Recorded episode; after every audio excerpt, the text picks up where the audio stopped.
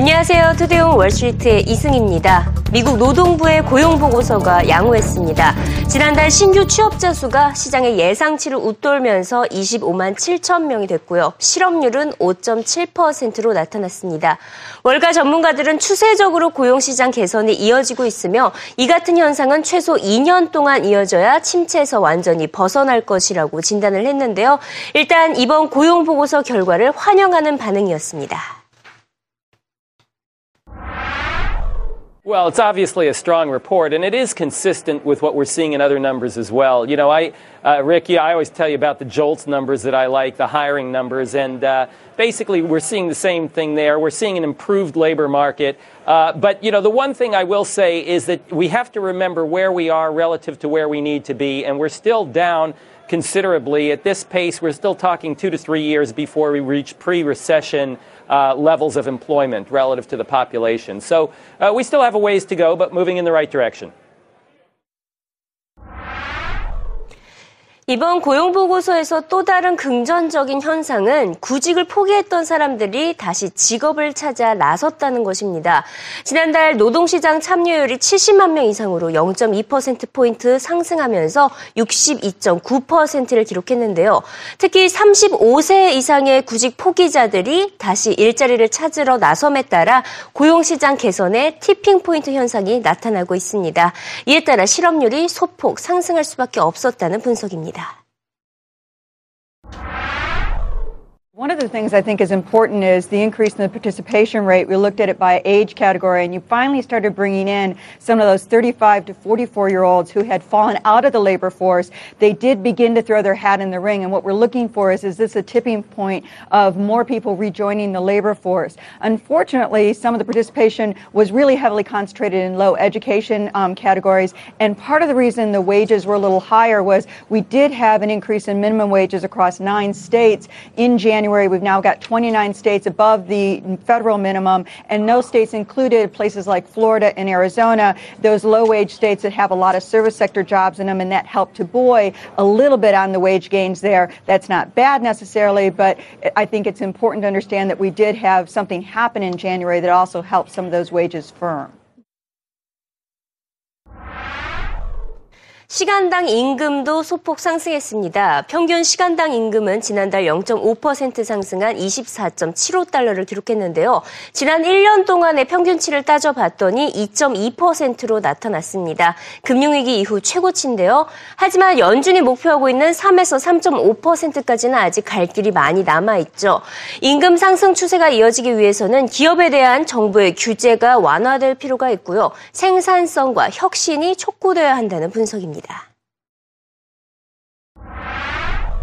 I think we need to still have wages continuing to go up. And the best way to do that, of course, is to have an economic climate that fosters productivity, that fosters innovation, which, of course, is why the government needs to get out of the way and allow the small business communities to really have the engine to move that economic uh, uh, progress further. So I think there are steps that can be taken. I think that we can try to improve some of the free trade agreements to give the president uh, uh free trade authority, mm-hmm. um, and of course, building that Keystone pipeline that he seems so adamantly against.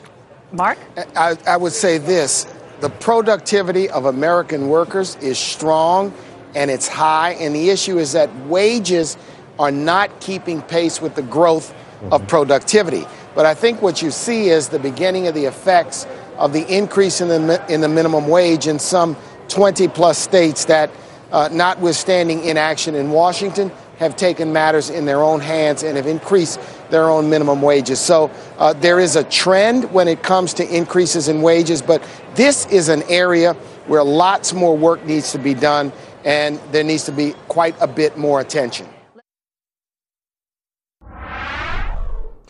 신규 고용자 수가 20만 명을 넘어서고 있는 현상은 어느덧 1년간 지속이 되어 왔습니다.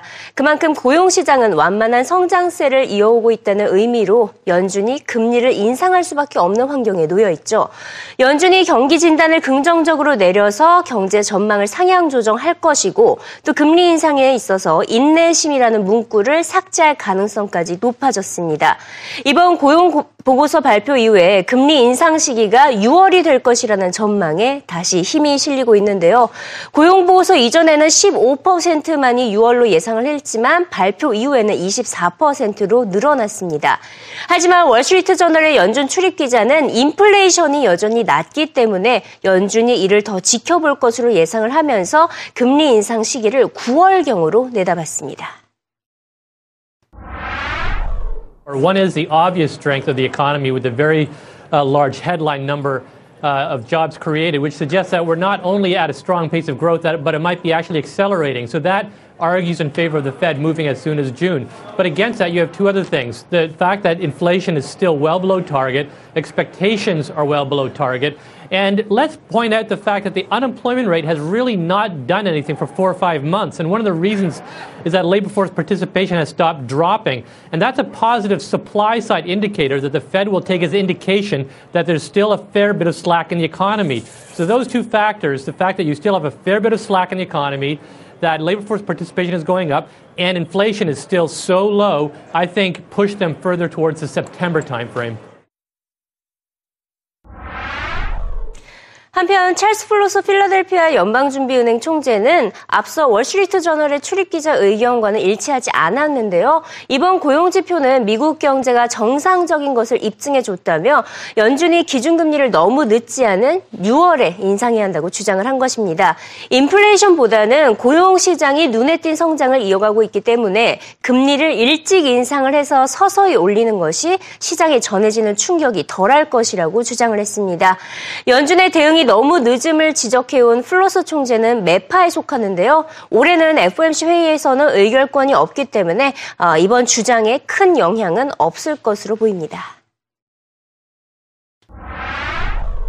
I think that we need to be thinking about moving off the zero bound. As I said a few minutes ago, this is not a crisis economy anymore. Right. We're a long way from 2009 and 2008. Right. And we need to operate and conduct policy as if we're not in crisis. So I think it's important that we begin to move off the, the, the zero bound.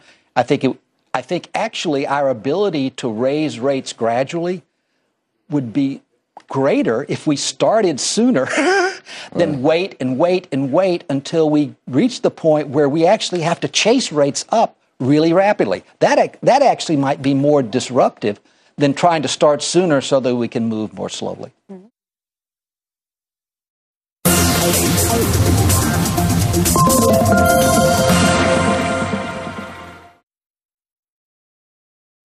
CNBC 헤드라인 시간입니다. 북한과 관련된 소식이 top 헤드라인으로 전해지고 있는데요. 북한이 동해안에서 탄도 미사일로 추정되는 단거리 발사 어, 다섯 발을 발사했다는 소식입니다. 올 들어 벌써 두 번째인데요. CNBC와 뉴욕타임즈는 무력 시위를 통해서 북한의 입지를 강화하려는 포석으로 보인다고 분석을 하고 있습니다. 이번엔 중국과 관련된 소식을 짚어보도록 하겠습니다. 중국의 내수 경제가 여전히 부진한 것으로 나타났습니다. 지난달 수출입 모두 급감을 한 것인데요. 수출이 3.3%, 수입은 19.9%나 감소했습니다. 중국의 성장 엔진인 무역과 제조업이 한꺼번에 무너지고 있다며 CNBC는 추가 금리 인하 조치가 있을 것으로 예상이 된다고 전하고 있습니다. 이번엔 유럽으로 넘어가 볼까요? 어, 이탈리아 중앙은행이 올해 경제 성장률 전망치를 0.5%로 상향 조정했습니다. 유럽 중앙은행의 국채 매입 프로그램을 포함한 양적 완화 정책이 이탈리아 경제에 활기를 불어넣어 줄 것이라고 전망을 한 것인데요. 이에 따라 내년 경제 성장률 전망치도 1.5%로 올렸습니다. 이탈리아 중앙은행은 낮은 금리와 유로화 약세는 유로존의 물가를 부양해서 내년 말에는 물가 안정화가 가능 가능할 것이라며 이는 곧 경제 성장으로 이어질 것으로 내다봤습니다. 최근 국제 유가 하락에 있어서 다양한 원인들이 제공되고 있는데요. 국제결제은행은 유가 하락의 원인은 모두 오펙의 탓이라는 보고서를 내놓았습니다. 오펙이 생산량을 유지하겠다, 즉 감산을 하지 않겠다라는 입장을 재차 내놨기 때문에 유가 하락이 이어졌다는 분석이고요. 유가는 지난해 이후 지난해 중반 이후 60% 이상 하락을 해왔는데 최근 11월에 회의에서 공급량을 유지하겠다고 입장을 밝히면서 더욱더 낙폭이 커져서 어, 모든 것은 오펙의 책임이 크다라는 보고서 결과를 내놨습니다. 마지막으로 드론 시장과 관련된 소식을 짚어봅니다. 드론에 대한 정부와 기업들의 투자가 이어지고 있는데요. 아마존, 고프로, 알리바바 등 주요 기업들이 드론을 활용한 사업을 계획하고 있고 규제가 완화돼서 상용화가 될 경우는 앞으로 3년간 시장, 시장 규모가 130억 달러에 달할 것으로 예상이 되고 있습니다. 이에 더해 10년간 13만 개의 일자리를 창출할 것이라는 전망인데요. 앞으로 드론 전문가들이 가장 큰 돈을 벌게 될 것이라는 CNBC 씨의 전망 들어보시죠.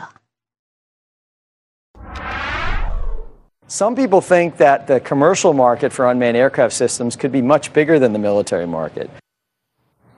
Steve Gitlin is a vice president for AeroVironment. It sells small drones to militaries around the world that use them primarily to gather information. Sales of these drones and others to the U.S. military alone $5 billion in 2013. Now, a report by the Association for Unmanned Vehicle Systems International estimates once the FAA approves commercial drone use, the industry's economic impact will be over $13 billion in the first three years, climbing to more than 82 billion by 2025. I think uh, the next big successful area will be public uh, sector uh, in, in regards to local municipalities adopting this for fire, search and rescue, uh, law enforcement, and then uh, bureaus of land management, public management uh, type operations. As a result, the industry is forecast to create over 103,000 jobs in the next 10 years, including engineers to design drones and operators to run them. You're going to need a four year degree, though, and if you're an operator, you'll probably need a pilot's license too. But the payoff is big. Starting jobs, the salary is just about $50,000 and up.